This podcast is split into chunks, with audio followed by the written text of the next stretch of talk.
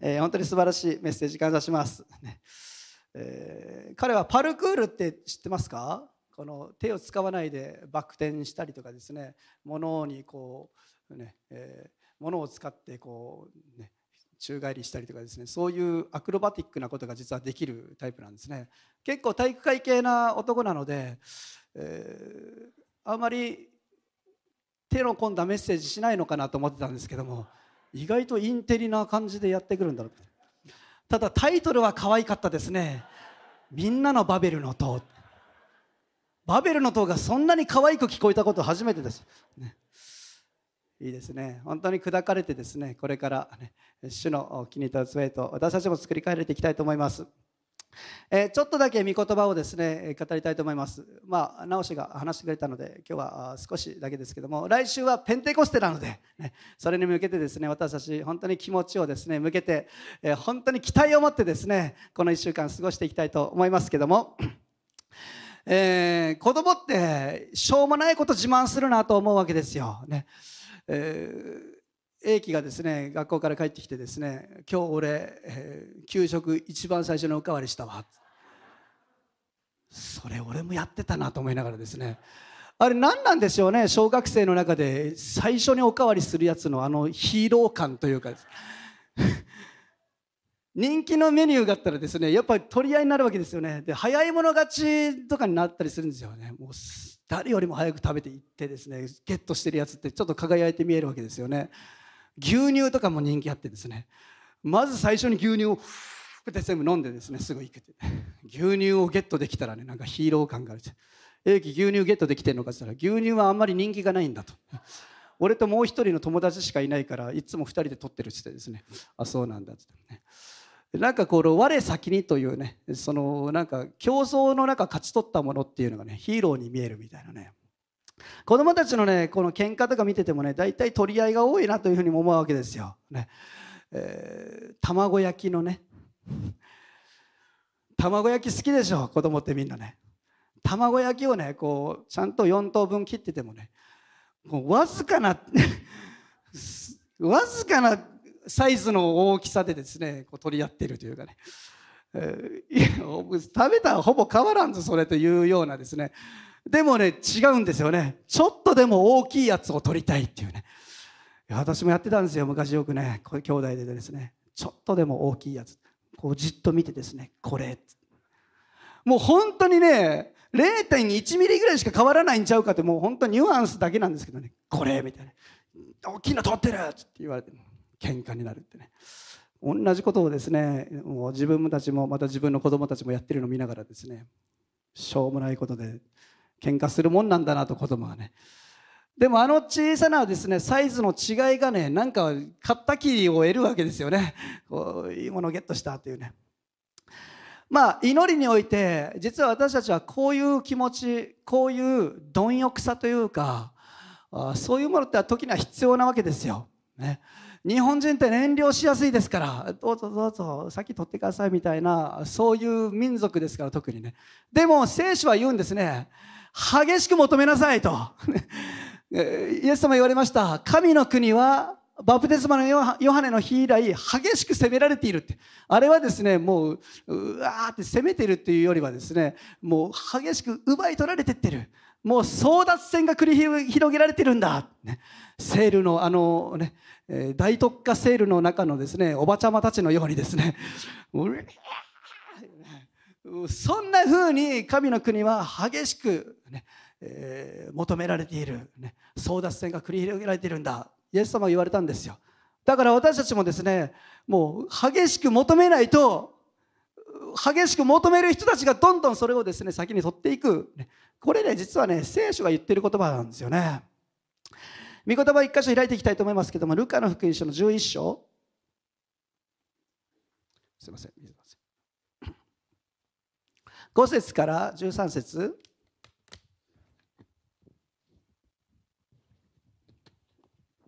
ルカの福音書の11章の5節から13節、読みたいと思います。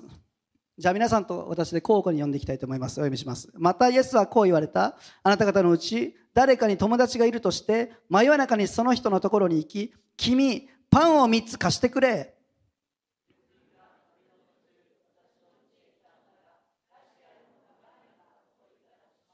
すると彼は家の中からこう答えます。面倒をかけないでくれ。もう戸締まりもしてしまったし、子供たちも私も寝ている。起きて何かをやることはできない。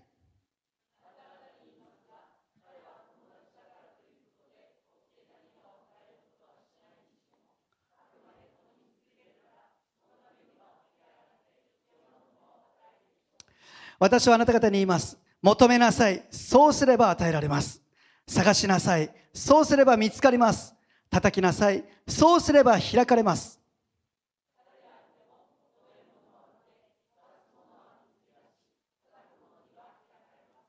あなた方の中で子供が魚をくださいというときに、魚の代わりに蛇を与えるような父親が一体いるでしょうか。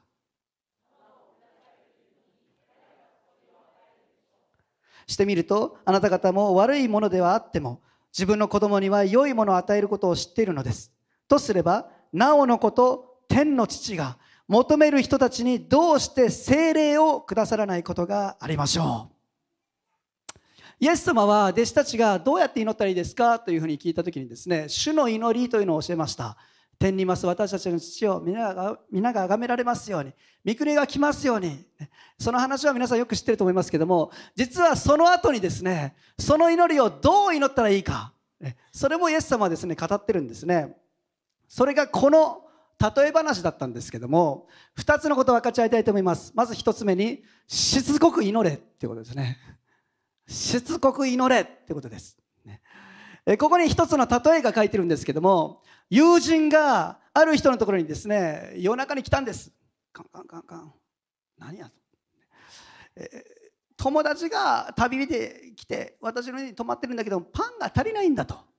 だからパンを3つ貸してくれって言うんですね、当時は旅人をもてなすってことはすごく大切なことで、その時にパンがないというのは一大事だったそうなんですね。でもどうですか、夜中にパン貸してくれって来るわけですよ、ふざけんじゃねえってなるじゃないですか、しかもこの当時イスラエルというのはワンルームです、基本ワンルームで、イスラエル人は子だくさんですから、子供たくさんいるわけですよ。みんなで川の字になって寝てるの、やっと子供たちに寝かしつけた。ああ今日も一日疲れた。その親の気持ち分かりますよね。私もね、子供たちが寝た後がね、一番ね幸せがやってくるわけですよ、平安な一日がやっと訪れたなみたいな。でもその時はもう疲れ切っててですね、妻もですねすぐにこうねパターンみたいな、子供がね寝てくれたら嬉しいじゃないですか、やっと寝たなと思った時にですね、コンコンコン来るわけですよ。何と、パンを貸してください。なんでやねんみたい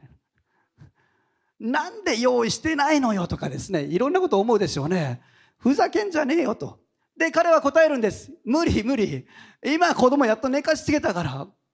起き上がったら起きてしまう。川の字だから勘弁してくれみたいなね。ちょっとでも物音立てたら起きてしまうんだ、寝かしつけるのも大変だし、鍵も閉めたし。昔のねドアというのは鍵がねカチャカチャじゃないんですよ。なんかいろいろ仕組みがあってですね、めんどくさかったみたいなんですね。もう全部終えて、今日一日はストップ、終わりました、だからもうごめんけど帰ってくれというわけですね。でもその人が諦めないわけですよ。頼む、パン貸してくれ、頼む。外見たらまだいるわけですね。まだいるわ、待ってるわ。10分後、まだいるよ、どうする。20分経ってまだいる、どうするなっていくわけですよ。30分ぐらいしてね、うわまだいるわ、帰るつもりないわ、どうする、もうしょうがないなと言って、あくまで頼み続けるなら堪忍して、くそと思いながらですね、おいパーンって渡そう実はですね、そういう風に祈れってですねイエス様言うんですよ。これね皆さん、人にやっちゃダメです、人にやった瞬間あなたは嫌われます。でもね、天の父なる神に対してはそれくらいでいいんだよってことをイエス様言うんですよ。しつこく、一回無理でも、一回祈って聞かれなくても、断られても、一回祈って御心がではないとはっきり来たとしても、全然扉が開かれなかったとしても、状況が全然変わらなかったとしても、それでもあくまでしつこく頼み続けるならば、祈り続けるならば、天の父なる神はあなたに答えてくださるってことをイエス様は言うんですよね。私これされたことあるんですよ。だからね、私その人のことねあんまり好きじゃないの。いや嘘です、好きですけど、昔ねN 君ってしましょうね。 N 君がねいてね、で私インドネシアに行った時にインドネシアで財布買ったんですよね。革の財布、本革の財布ね。でめちゃくちゃ気に入ったの、もう一目惚れして買ったんですよ。めっちゃかっこいいやんみたいな。で本革だからね、こう使ってるうちにいい味出してくるんですよ、色のね。でもうめちゃくちゃ育てようと、これめちゃめちゃいい色に育てようと思ってワクワクしながら帰ってきたの。で本革でもね、インドネシアだったらもう1000円ぐらいで買えるわけですよ。で安くいいの買えたと思ってね、でむっちゃ使ってたの。で毎日そのねすり減らしながらですね、いい色に育ててってですね、1年ぐらい経ってめっちゃいい色になったんですよ。もうめちゃくちゃ気に入ってたの。もう最高だと、自分の人生でこれ以上の財布はもう作ることはできないぐらいね気に入った財布だったんですよね。私の家にある時 N 君が来てね、クロスに住んでた時ですね、その財布かっこいいねって言われたんですよ。一生育てたんだよ、インドネシアから買ってきて。そしたら私がね思わぬことをですね N 君がいきなり言ったんですね。ちょうだいって言ったんですよ。えってなって、いやいや無理、何言ってんのって、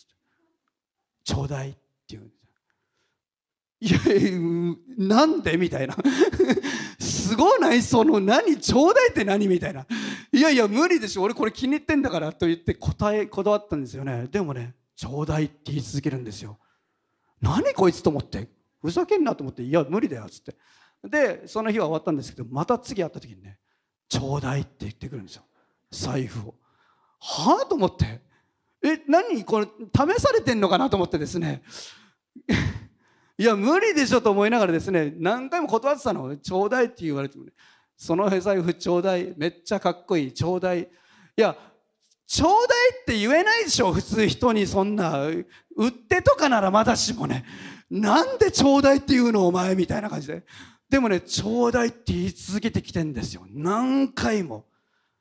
でねそのうちね精霊様の声に聞こえてきてなんだこの試されてる感じはと断ってんのか、なんか見声に聞き従ってないかのような感覚に見えてくる、聞こえてくるわけですよ。ちょっと本当やめてと、あげなかったらなんか攻めが来るとなんか従ってないような感覚、なんか本当やめてくれと言うんですけども、彼には拍車がかかってですね、そうでしょうちょうだいみたいな、嘘でしょと思いながら、そうでしょちゃうでしょと思いながらですね、ずっと断ってたんですけどもね、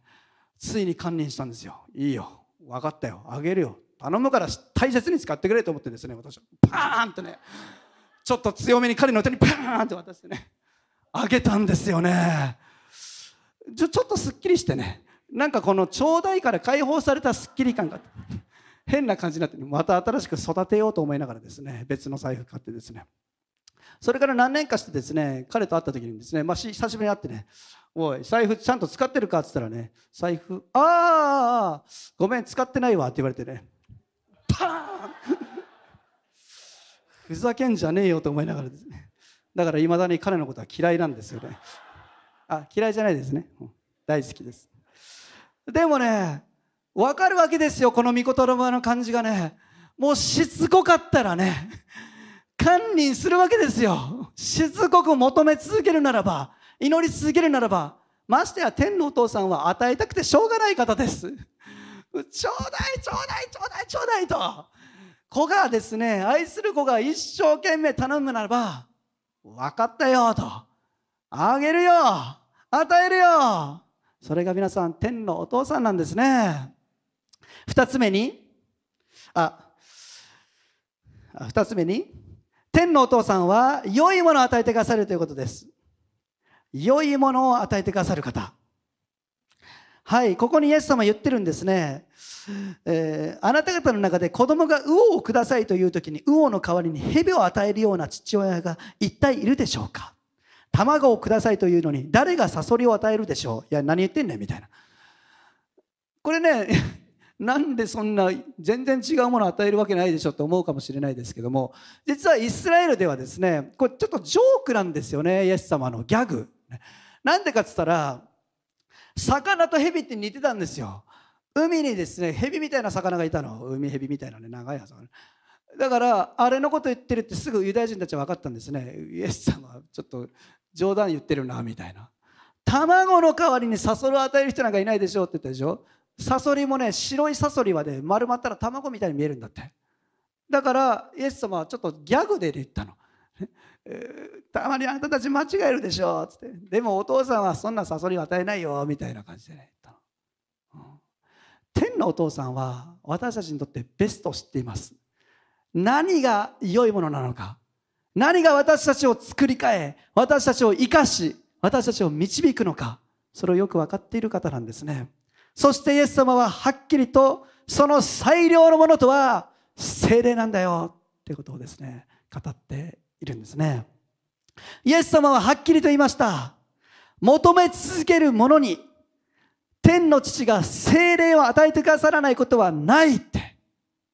アメン。求め続けるならば、このようにしつこく求め続けるならば、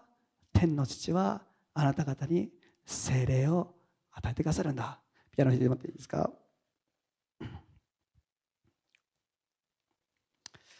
イエス様は求めなさい、そうすれば与えられますと言いました。探しなさい、そうすれば見つけられますと言いました。叩きなさい、そうすれば開かれますと言いました。皆さん知ってる人多いかもしれないけども、これらはすべて言語で厳密的に訳すと、求め続けなさいっていう言葉です。探し続けなさい、叩き続けなさいなの。ドアを叩き続けなさい。1回叩いて2回叩いて、何の音沙汰なくても叩き続けろ。叩き続けたらあのファンの持ち主のように起き上がっていいよと渡してくれるように、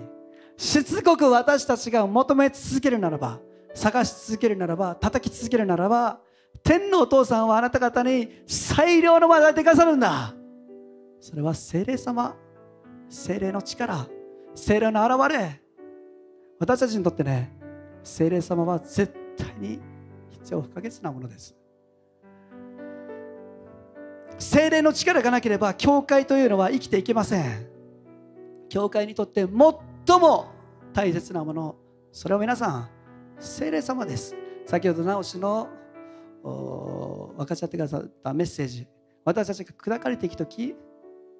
私たちはですね砕かれて、私たちというものがなくなっていくわけです。砕かれれば砕かれるほど、そこに何が満たされていくのか、何でそれが埋められていくのか、聖霊様です。イエス様の御霊が私たちのうちに満ち溢れていくのだから、気づいたら私たちはイエス様のように生きることができるようになっていくんですね。人格が作られ、そして人間関係が祝福されていく。愛を持って人に接し、そしてイエス様の愛を明かしていくことができるようになっていく。聖霊様がなければそれはできません。私たちが砕かれるならば、へり下っていくならば、聖霊様が私たちのうちに豊かに働き続けてくださる。アメン。ある牧師が言ったんですね。現在多くの教会は残念ながら聖霊様がいなくても 99% の働きは続けられるって言った。でも初代教会は聖霊様がいなかったら 99% の働きがストップしただろう。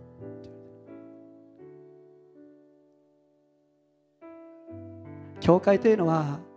聖霊様が下った時に誕生していきました。初代教会はね、ただ聖霊様の働きによって、その御霊と道からの現れによって前進していったのだから、宣教は拡大していったんです。アメン。だから人々は日々救われていったのだから、イエス様が大胆に明かされていったのだから、その宣教はその場所にとどまることなく、地の果ての日本にまで届いていったのね。パウロも言っています。私の宣教は御霊と道からの現れだった。説得力のある言葉によってなされたんじゃない、自分たちの経験によってじゃない、自分たちの力によってじゃない、ただ御霊と御力の現れによって私は宣教していた。聖霊様の力によって私はそれをすることができた。皆さん、カナンプレイチャーチもとことんそれでいきたいと願います。アメン。私たちは自分の力を放棄し、自分の力に対して完全に砕かれ、ただ御霊と御力の現れがこの教会を通して起こっていくことを期待していきたいと思います。来週は皆さんペンテコステです。アメン。私たちは本当にこの教会がこの叫び声を上げて産声を上げて誕生していった、その日を覚え記念し、そしてその時にですね、何をするのか求めたいと思います、ね、激しく聖霊様の力を私たちは求めたいと思います。この1週間皆さん求め続けましょう。探し続けましょう。叩き続けましょう。求めるものに天の父は答えてくださいますしつこくあくまでもしつこく私たちはこの聖霊様を求めて求めて求めて求め続けていきたいと思いますそして本当に私たちがこの聖霊の力によって作り変えられ、さらに私たちの歩みが、この教会の歩みが大きく前進していく、その年となることを期待していきたいと思います。皆さん、それは主の約束です。アメン。だから私たち本当に期待してですね、今週また来週、そしてこれからこの1年、歩んでいきたいと思います。一言お願いします。天のお父さん、感謝します。あなたは求める者たちに良いものを与えてくださいます。そうです。あなたはすべてを知っていて、そして聖霊様を私たちに与えてくださいました。私たちは大胆にさらにその聖霊の油注ぎとあなたの満たしを求めていきたいと思います。来週はペンテコステですけども、さらに私たちは激しくあなたを求めます。どうぞあなたの現れが、あなたの御霊と御力の現れがこの場所に、この地に起こっていきますように、私たちの家庭の中に、私たちの職場、学校の中に、さらに激しく起こっていきますように、